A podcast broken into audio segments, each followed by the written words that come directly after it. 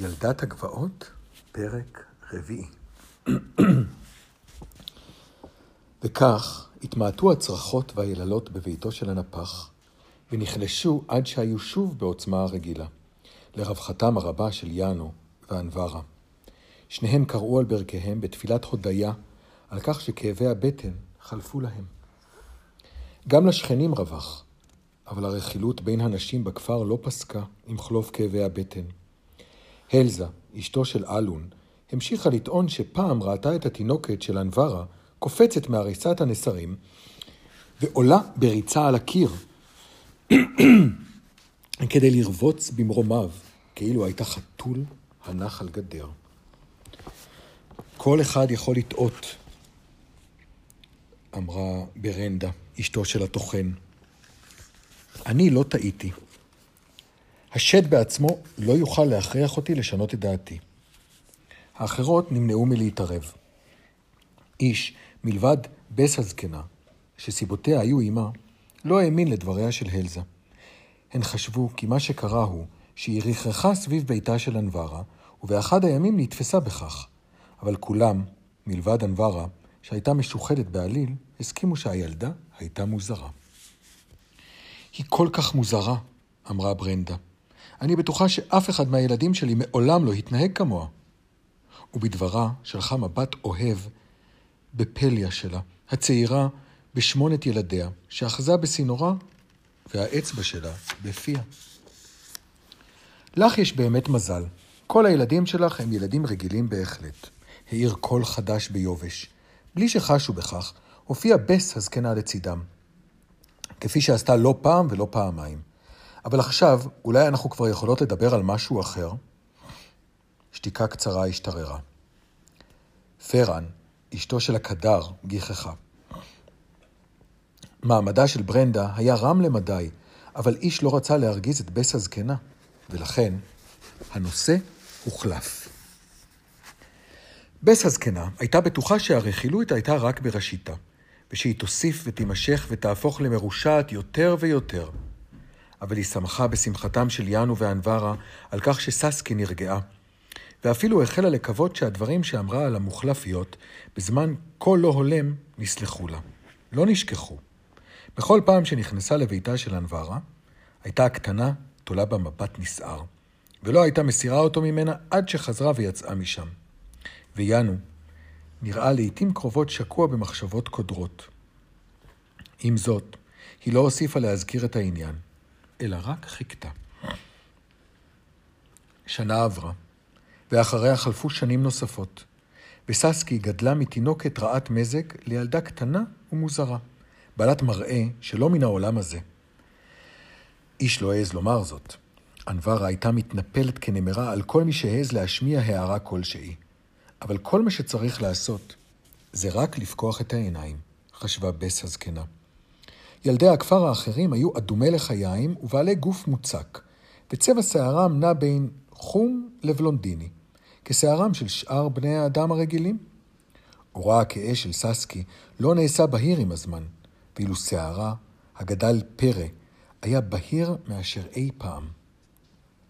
היא הייתה דקיקה וקטנה לגילה.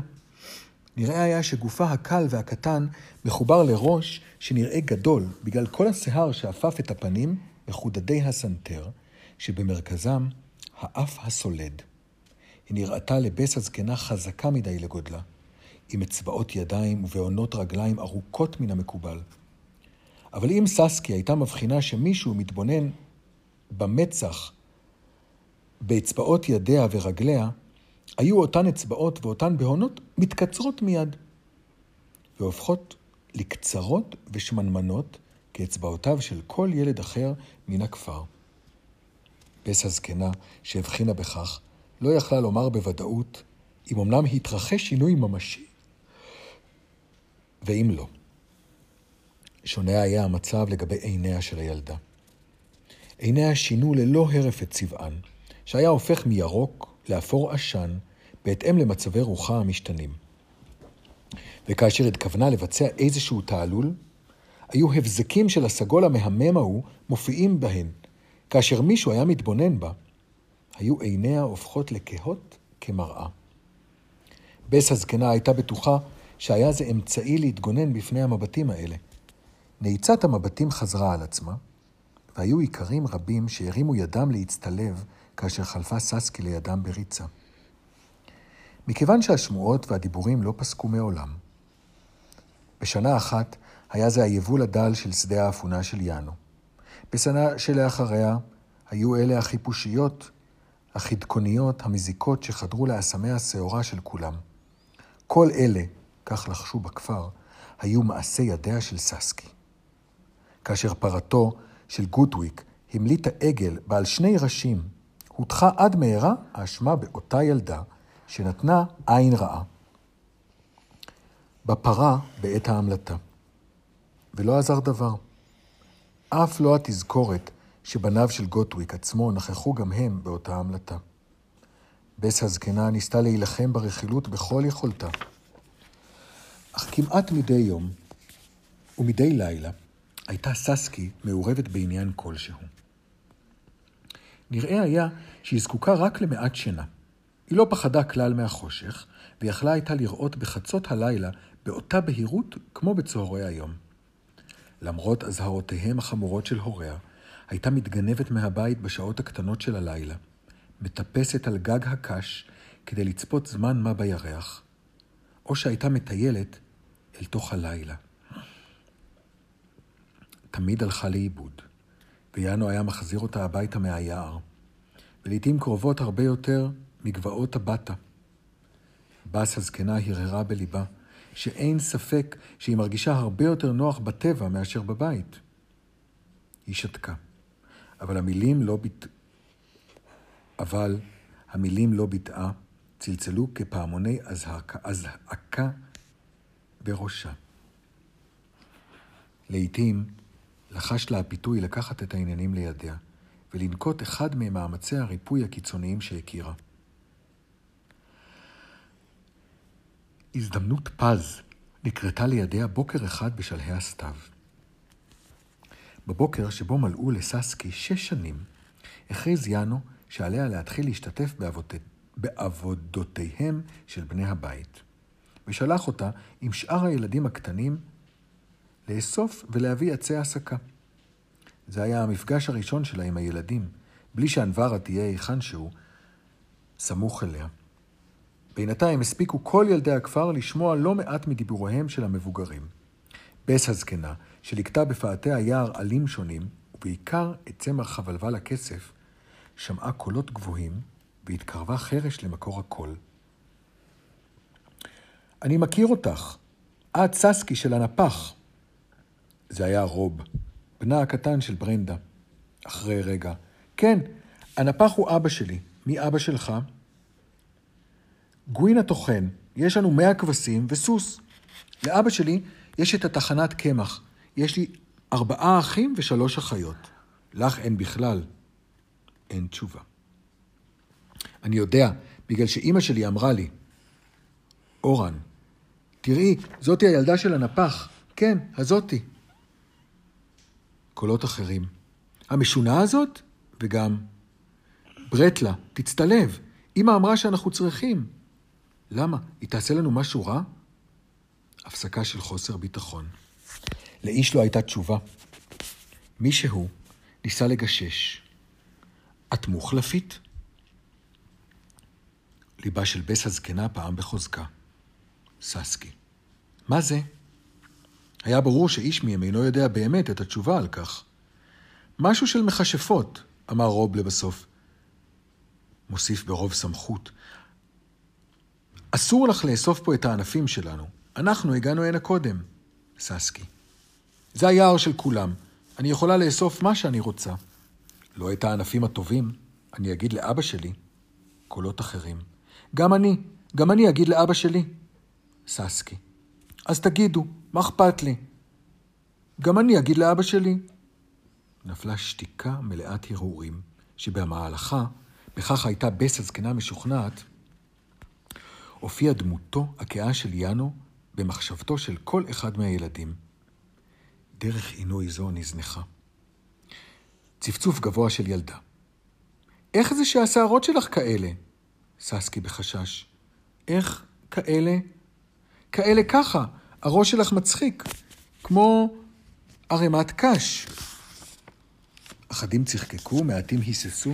גם העיניים שלך משונות כאלה, הן ממש מוזרות. היא מכשפה, היא מוזרית, התלחשויות נוספות. משהו אצלה לא בסדר. לעיניה של בס הזקנה, שעמדה עכשיו וצפתה בהתקהלות הקטנה שלהם, ממקום המסתור שמאחורי השיח, רואה ואינה נראית. התגלתה ססקי עומדת, ללא תנועה, ובמעגל סביבה כחצי תריסר ילדים.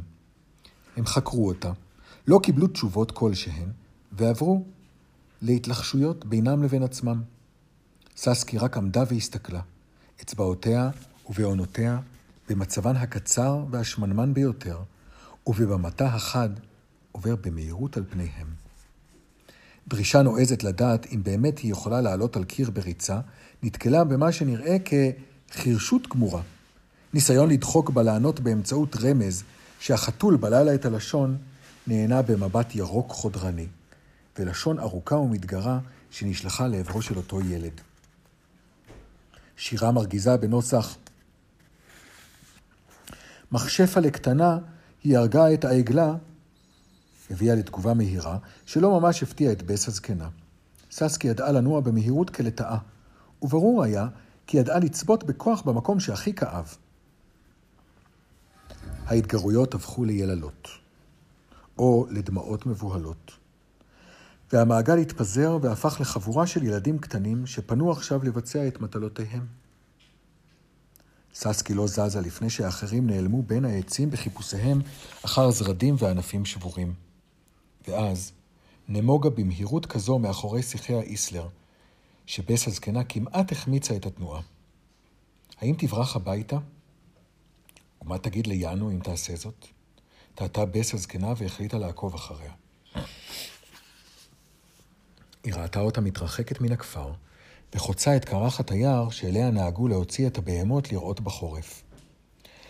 ססקי פנתה הישר אל הקצה הרחוק, שבו היה נקיק לא עמוק, ובס הזקנה התגנבה אחריה. מוסתרת על ידי השיחים. אל תחתית הנקיק, מקום שבו פכפך מעיין ויצר בריכה קטנה. היא רק צמאה, חשבה בס הזקנה בליבה. היא מצאה חרך הצצה והביטה דרכו. ססקי קראה על שפת הבריכה, מתכופפת על פני המים כיצור מחונף העומד להמריא. אצבעותיה הארוכות נאחזות בגדת הבריכה, שהייתה מכוסה בעשבים. שערה כענן מוזר המרחף סביב ראשה. מעולם לא נראתה פחות אנושית, וזאת למרות שמלתה וסינרה. עכשיו, אמר קול בראשה של בס הזקנה, אני יכולה לעשות את זה עכשיו, והכל ייגמר. הבריכה הייתה עמוקה. אפשר היה פשוט לדחוף את היצור פנימה, להחזיק את ראשה מתחת למים. כהרף עין היא תעלה מן המים בצרחה, ותעוף לארץ האלפים שלה, השדונים האלה, ואנברה תשוב ותמצא את ילדתה היקרה בעריסה. אז ראתה בס הזקנה שהעין... שהעיניים הרחבות והמלוכסנות נעוצות במבט עקשני במימי הבריכה, והבינה שססקי אינה שותה.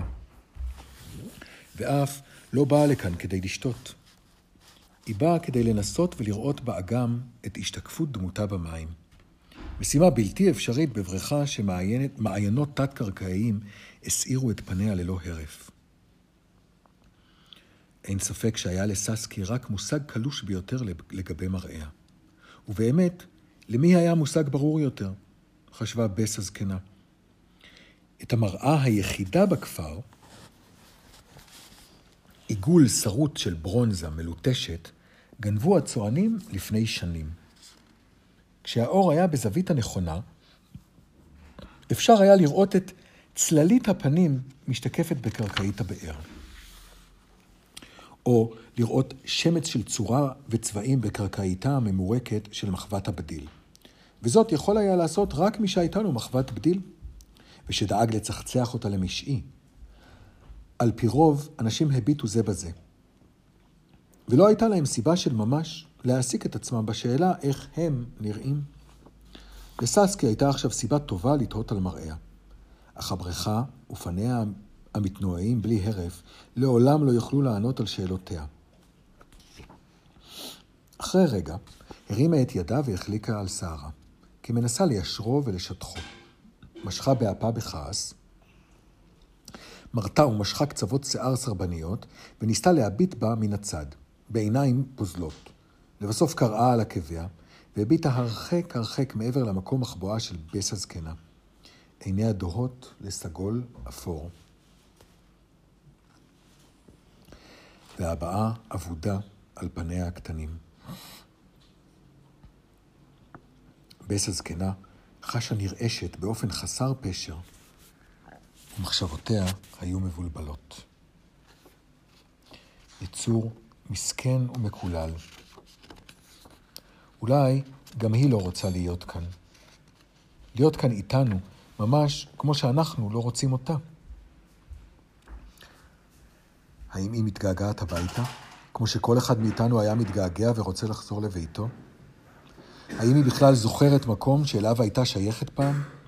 או שאולי גם אל המקום ההוא לא הייתה ממש שייכת מעולם? ססקי נעה ממקומה, נשמה נשימה עמוקה. פעם נוספת התכופפה מעל פני הבריכה, ובפעם הזאת שתתה ארוכות. עכשיו היה אפילו קל יותר לדחוף אותה, לפני שיהיה ביכולתה להציל את עצמה. אבל בס הזקנה כבר לא הייתה מסוגלת לדמיין לעצמה שהיא עושה זאת. כעבור רגע, קמה ססקי על רגליה. ניירה ברישול את גושי הבוץ שדבקו בסנהרה, ופנתה לעבר העצים כדי לעשות את המוטל עליה. בס הזקנה התבוננה בה עד שהדמות הקטנה נעלמה בין העצים. אז הרימה את צרור עשבי המרפא שאספה, וחזרה בצעד איטי לביתה. במהלך השנים הבאות שאלה את עצמה לא אחת מדוע לא פעלה כשהדבר היה כה אפשרי. האם לא היה זה רחום יותר לבצע את אשר עלה אז על ליבה? לא הייתה לה תשובה לשאלה זו, אבל כאשר התבוננה בילדים הגדלים, וססקי עמם, נראה לה הכל מוכר באופן משונה.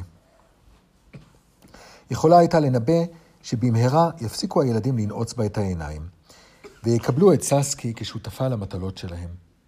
היא ידעה שלעולם לא יחשבו אותה לאחת מהם, או ישתפו אותה במשחקים שלהם. מוזרית הייתה הגדרה מצוינת, בדיוק במילה זו עצמה, מוחלפית, ומוזרה, גם יחד. והגדירו אבות אבותיהם לפני שנים רבות את בס הזקנה עצמה. כמה ימים אחרי ההתכנסות ביער, שאלה לפתע ססקי, שקראה ליד התנור כדי להפוך את כיכרות הלחם של אנברה, אמא, מה זה מוחלפית? שקט פתאומי. הוא נמשך זמן כה רב, שססקי הסתובבה כדי לראות את אנברה, לראות אם אנברה לא עזבה את החדר. אבל אמא ישבה שם, מאובנת כמו כלי החביצה שלידה, אוחזת בידית המחבת בחוזקה, ובלא תנועה, כאילו היו לאבן. אמא, קרא ססקי מבוהלת קמעה. באיטיות חזר כלי החביצה לנוע והחבטות התחדשו. היכן שמעת את המילה הזאת? שאלה אנברה, בקול שחוסר האכפתיות שבו היה מכוון. אה, אחד הילדים אמר לי אותה. קולה של ססקי דעך והיא בלעה את שארי דבריה. אז מה זה? מלמלה. סתם סיפור ישן. אין בו שום אמת כנראה. כך אמרה אנברה וחיוך מאולץ על שפתיה. מין תעלול של פיקסי או של פיות, זה מה שאני שמעתי. היצורים הכמו שדונים האלה, שמים זרד מעצי הסקה או משהו כזה בהריסה של תינוק. עושים איזשהו כישוף, ואף אחד אפילו לא מבחין בהבדל. אנברה משכה באפה ובוז. איזה שטויות. את יכולה לתאר לעצמך שאיזושהי אימא לא תכיר את הילד שלה? נשמע טיפשי, אמרה ססקי בפליאה. מי לא ידע מה ההבדל בין ענף או זרד לבין תינוק חי, כישוף או לא כישוף? אם זה היה הכל, היה ברור כשמש שהיא אינה מוחלפית. ענף מצרור עצי ההעסקה, זה רק עוד אחת מההצקות של הילדים, חבורה של טיפשים, זה מה שהם.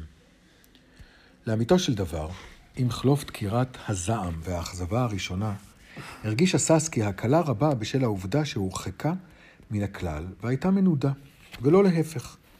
היא חשבה על הילדים שהם משונים ושייכים לעולם אחר, בדיוק כפי שהם חשבו עליה. היא חשבה שהמשחקים שלהם מטופשים, ושחברתה משעממת ומעייפת. היו הרבה דברים שהם לא ידעו לעשות, ולמען האמת גם לא ניסו. הם טיפסו על עצים כמו זחלי זבובים, שורטים את רגליהם, ואחרי כל תנועה עצרו, מתנשמים בכבדות. הטיפוס הזריז שלה משך מבטי תדהמה ומנוד ראש. ואלה גרמו לה להיות זהירה. היותה שונה מכל האחרים גרם לה להרגיש שלא בנוח, אף על פי ששכחה למה. והגיעה לגיל תשע, כבר לימדה את עצמה לנוע כמותם, מכל מקום, כאשר חשבה שמישהו מתבונן בה. אבל הרגשתה הייתה כאילו היא כבולה באזיקים. בכל עת שמצאה תירוץ, הייתה נמלטת אל גבעות הבטה, וזאת למרות פחדיה של אנברה ואזהרותיה המחמירות של יאנו בדבר הסכנות האורבות לה שם. לעתים, כששוטטה שם לבדה, או בעת שהשתרעה על העשב הצומח על מדרון אחת הגבעות, בעודה מתבוננת בכבשים הרועות ומקשיבה לקריאתן הצרודה של ביצנית, היו תמונות מוזרות עולות בראשה. שמץ של צבע, הד של צליל, כאילו, כאילו הכירה אותם כבר פעם בחלום. אך ככל שגדלה, כן התקשתה להעלות את תמונות החלום בדמיונה בצורה ברורה. ואין זה משנה עד כמה התאמצה. הייתה בה תחושה עמומה שאולי גם לא כדאי לה לנסות. תחושה שמוטב כי לא תבדוק את הסימנים החיוורים שיצרו תבנית נוצצת על פני העשב, ולא תשאל את עצמה מה פשרם. והכי יטיב לה אם תתרחק מהם. אם הגיעו לאוזניה מפעם לפעם קריאות של ציפורים שאותן לא יכלה לזהות, הייתה אוטמת את אוזניה במהירות, בעוד השערות שעל עורפה סומרות, ורצה במהירות אל הכפר כדי להשלים את המלאכות שהוטלו עליה, ושאותן הזניחה. היא העדיפה את גערותיה של אנברה על פני הבדידות הצורבת שפשטה בכל הווייתה למשמע הצלילים האלה. המצב לא היה טוב יותר בבית. היא הייתה בודדה גם שם. וכך הייתה גם בכפר, ובכל מקום. היא הקשיחה את עצמה כדי לקבל את העובדה שהחיים יהיו כך תמיד. ואז, יום אחד, באביב שבו הייתה בת 11, עבר בכפר הפחח הנודד ברומן. הוא חלף בכפר ועצר לחנות בגבעות הבטה עם העגלה העמוסה והמכוסה שלו, הרתומה לסוס, עם שלוש העיזים שלו, עם כלבו הזקן ועם תם, הילד היתום שהיה איתו.